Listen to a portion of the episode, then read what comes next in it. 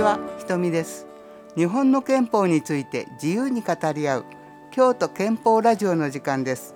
この番組はひとみ建設株式会社をはじめ多くの市民の皆様のご協力によりまして憲法9条京都の会がお送りいたします。毎回いろんな方々に憲法について語っていただいておりますが、今日は龍谷大学政策学政策学部教授憲法9条京都の会事務局長の奥野恒久さんです。どうぞよろしくお願いします。おはようございます。よろしくお願いいたします。はい。えっ、とまず政策学部で9条の会の事務局っていうことは法学の専門ですよね。あの法律 法法学部を出て、ね大学にも法学研究科を出ました。あのー今現在新しい総理大臣になろうという人が決まりどうなんでしょねえ、あのーまあ一昨日先日ですか。はいえー岸田文雄さんが、はいまあ自民党のまあ総裁にまあ選出されたと。う。うん、まあでも騒がれすぎてた感がまずあった中で。基本的には自民党という一つの政党のトップを選ぶそうん それだけの選挙でそうですすよね。別にあの国に対して影響がある、ないっていうことで言えば、まあ極端なことでないですよね。ね、一つの政党の中一つの枠内、そうです。限られたあの中での選出ですから、うん。うんところがまあ河野さんはどうの高市さんはどうの野田さんはどうのというふうに相当詳細に報じられ、そう。ん、語られましたね。でこの人がこうなったら日本の国はこうなるみたいな未来予想図的なものまで言われて、えなんで？みたいな、いや明らかにそうですよ。本来であれば、その限られた選択肢以外の選択肢が、あるはずですよね。立憲民主とか共産とか、うん。そういう選択肢も含めて人々が判断しなければいけないし、国会議員何百人もいるのに、みたいな。はい、ねえ。その中で一体何が問題だったのかっていうのはどうなんでしょうか？あの総裁選に限って言うと、まあ、この間ずっと、まあ、安倍さんの系列、えーが来た中でで来た中で、まあ、安倍さん菅さんと、うん。で、まあ、宏池会っていうのがあの岸田さんの出身派閥で、はい。まあ、自民党の中ではハト派だと言われる、えーはい。そういう、まあ、あの派閥ですよね。はい。で加えて岸田さん自身も経済政策では分配ということを掲げられたりして、はい。あひょっとするとあの自民党の中でも安倍さんの路線から変えるのかなというふうに思われたんですが、はい。えところがまあ総裁選が始まってしまうと、うん。あのなんでこのタイミングでわざわざ球場会見なんていうことを前面に出されたり、うん。あるいは自衛隊の海外活動みたいなことも岸田さん言われてて、そう。ああやっぱり自民党で今総裁になるためには安倍さんの枠内安倍路線を踏襲しないとん。なれないのかななんていう、うん。そんな感じを持ちましたね。そうですね。うん。私らから見てても、今何、みたいな。どうして？みたいな、いやそう思いました。うん。で今日のあの長官なんかを読んでると、はい。あのまあ、行政のグリップを握るとされる、はい。まあ、内閣あの官房副長官、はいはい。あそこには、まあ、安倍さんの側近で、うん。ね、あの前、えー国家安全保障局長の北村茂氏。そ、う。ん彼があのどうやらあの起用されそうだと。らしいですね。いうことになるとあのもうもう安倍路線の下での岸田内閣になりはしないかと、うん。えそんな心配を持ちますね。あのこう骨格が一緒で箱の中身が一緒で、頭すげ替えみたいな、まあそんな風にも見えますね。そうですよね、はい。それってどうなん？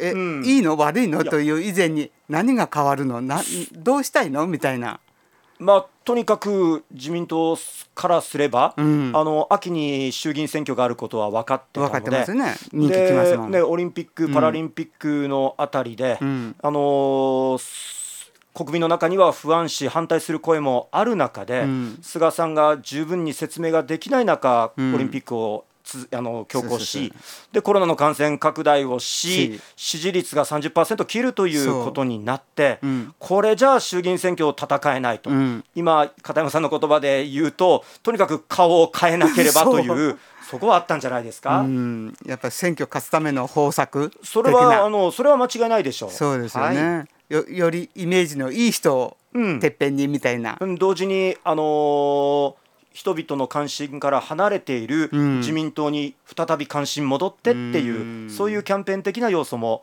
これはあったと思います。ね、そのキャンペーンでいくとマスコミの使い方上手ですね。ああさすがですね。ねはい。これだけやるかみたいな選挙運動とどう違うのみたいなうーんあれはあの自民党総裁選挙というメディアの使い方じゃなくて、すその先の衆議院選挙に向けた自民党の宣伝戦略みたいなンですね。ねはい。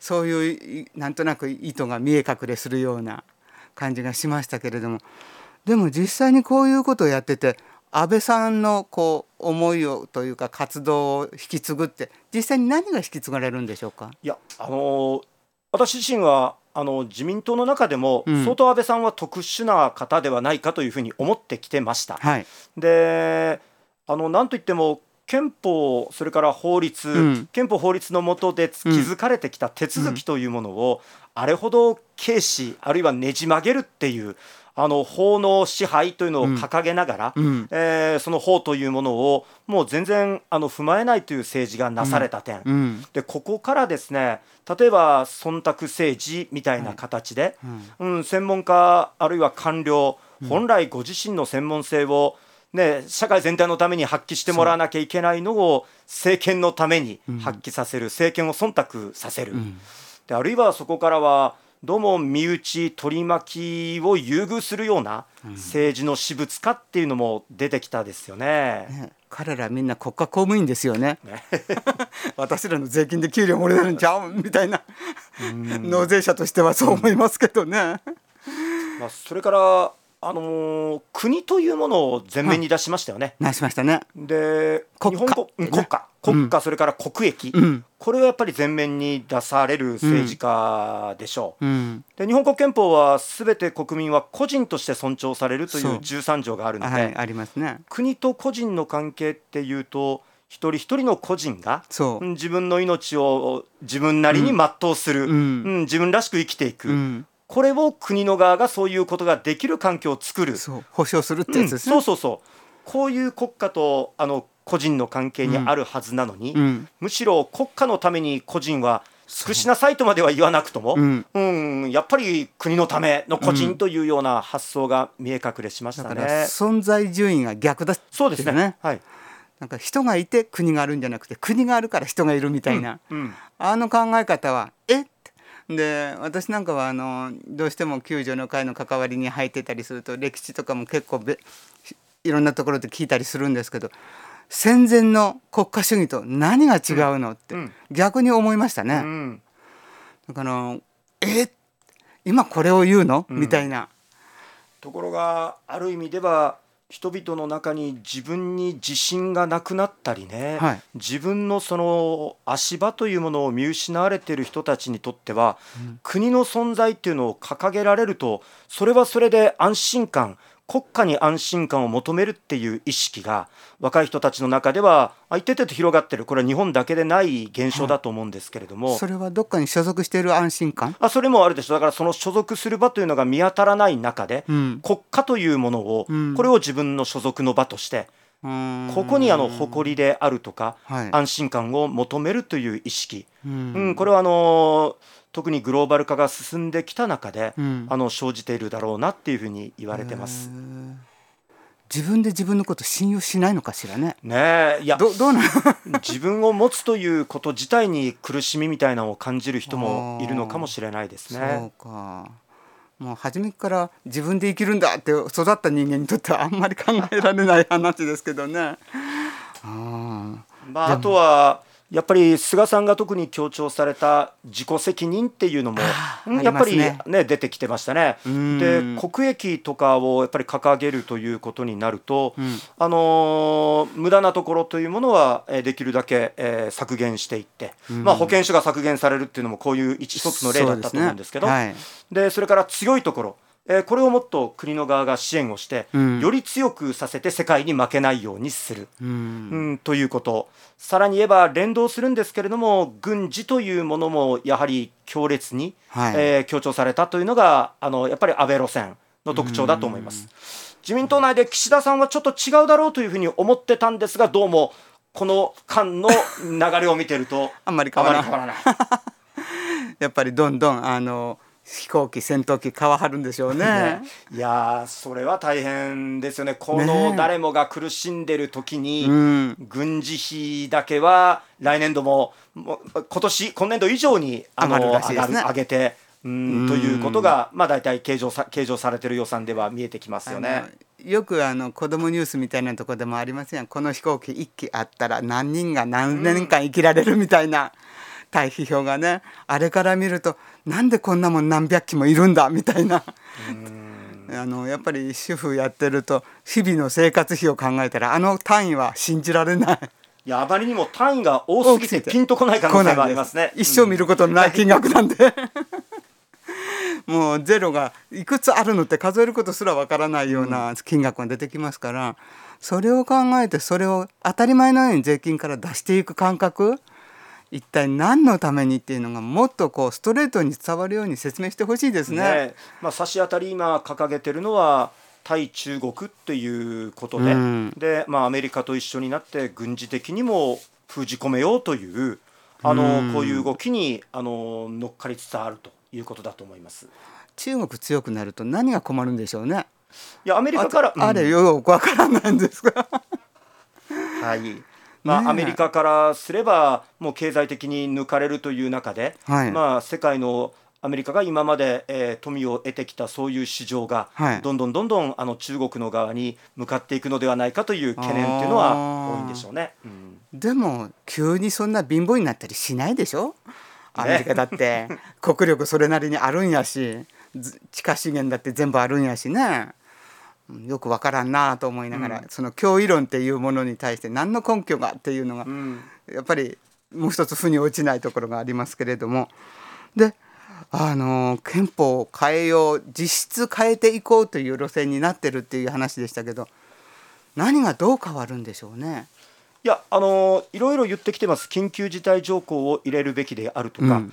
あの言ってきてますけれども本丸はやはりあの憲法9条あのこれを変えて、うん。えー軍隊というものを堂々と持って、えー時には海外にも出ていけるように、えー海外で活動を、まあ、堂々とできるようにしたいと、うん。これがなんと本丸でしょじゃあ武器を持ってよその国へ行く、うそうでしょうね。はい。いそれが目的。やそそれができるようにするということ。するしない別としてそれをできるようにしておきたいと、できる準備がしたい。そろそうでしょできる準備をしていくのは誰だっていうところですよね、う、うん、それでやっぱり徴兵だとか始まるっていうことになると我がことになるんですけれどもね今の18歳以上の選挙権を持つ方々に、うん。ぜひぜひこの辺はしっかり考えていただきたい、ましてあの国政選挙なんではい。唯一あの国民が一人一票収入と関係なく持ってる権利なので、うん。